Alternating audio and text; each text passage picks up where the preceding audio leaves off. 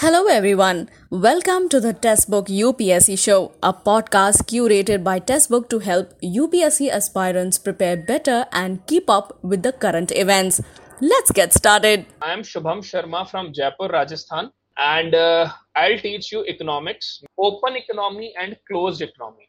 Open economy और close economy इसको बहुत जनरली समझते हैं अगर मैं अपने घर पे ताला लगा के रखूँ ठीक है और मैं किसी को अलाउ नहीं करूँ बाहर से आना दैट इज़ क्लोज इकोनॉमी और एक मैंने क्या कर रखा है? अपने घर का गेट खोल रखा है जिसको आना है आए खाए पिए चाय पिए आराम से और फिर वापस आराम से जब उसकी इच्छा हो तब चले जाए। ये देवताओं के टाइम पे होता था और आज ह्यूमंस के टाइम पे क्लोज इकोनॉमी है। तो क्लोज इकोनॉमी और ओपन इकोनॉमी को थोड़ा इकोनॉमिक सेंस में समझते हैं। क्लोज इकोनॉमी का मतलब एक ऐसी इकोनॉमी जहाँ पे कंट्री अपने यहीं पे खुद से प्रोडक्शन कर, कर रही है। कोई एक्सपोर्ट इंपोर्ट नहीं कर रही।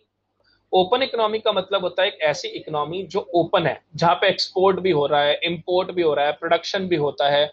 जैसे Bharat India is a open economy हम कुछ, हम ज्वेलरी प्रोड्यूस करते हैं, उसको हम एक्सपोर्ट करते हैं। हम फ्रूट्स प्रोड्यूस करते हैं, उसको हम यूरोप में एक्सपोर्ट करते हैं।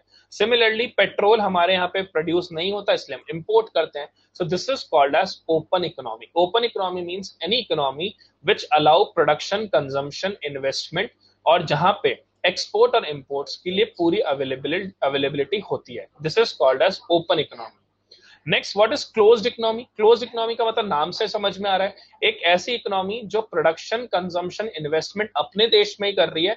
ना तो एक्सपोर्ट अलाउ कर रही है ना इम्पोर्ट अलाउ कर रही है।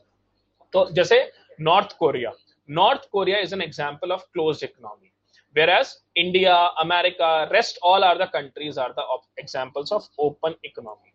आई होप ओपन इकोनॉमी और क्लोज इकोनॉमी आपको क्लियर हो गया होगा We hope you had a great time listening to this episode. Stay tuned for more. We have a lot of exciting things coming up for you all.